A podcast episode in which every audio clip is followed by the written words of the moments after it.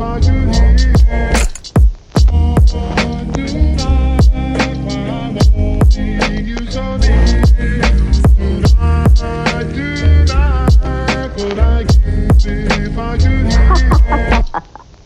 Pierce returns with an offbeat ditty called Beat Canon. It gets its name from the bouncing bass, which was produced by sounding together two notes of slightly different frequencies, thereby obtaining beat frequencies.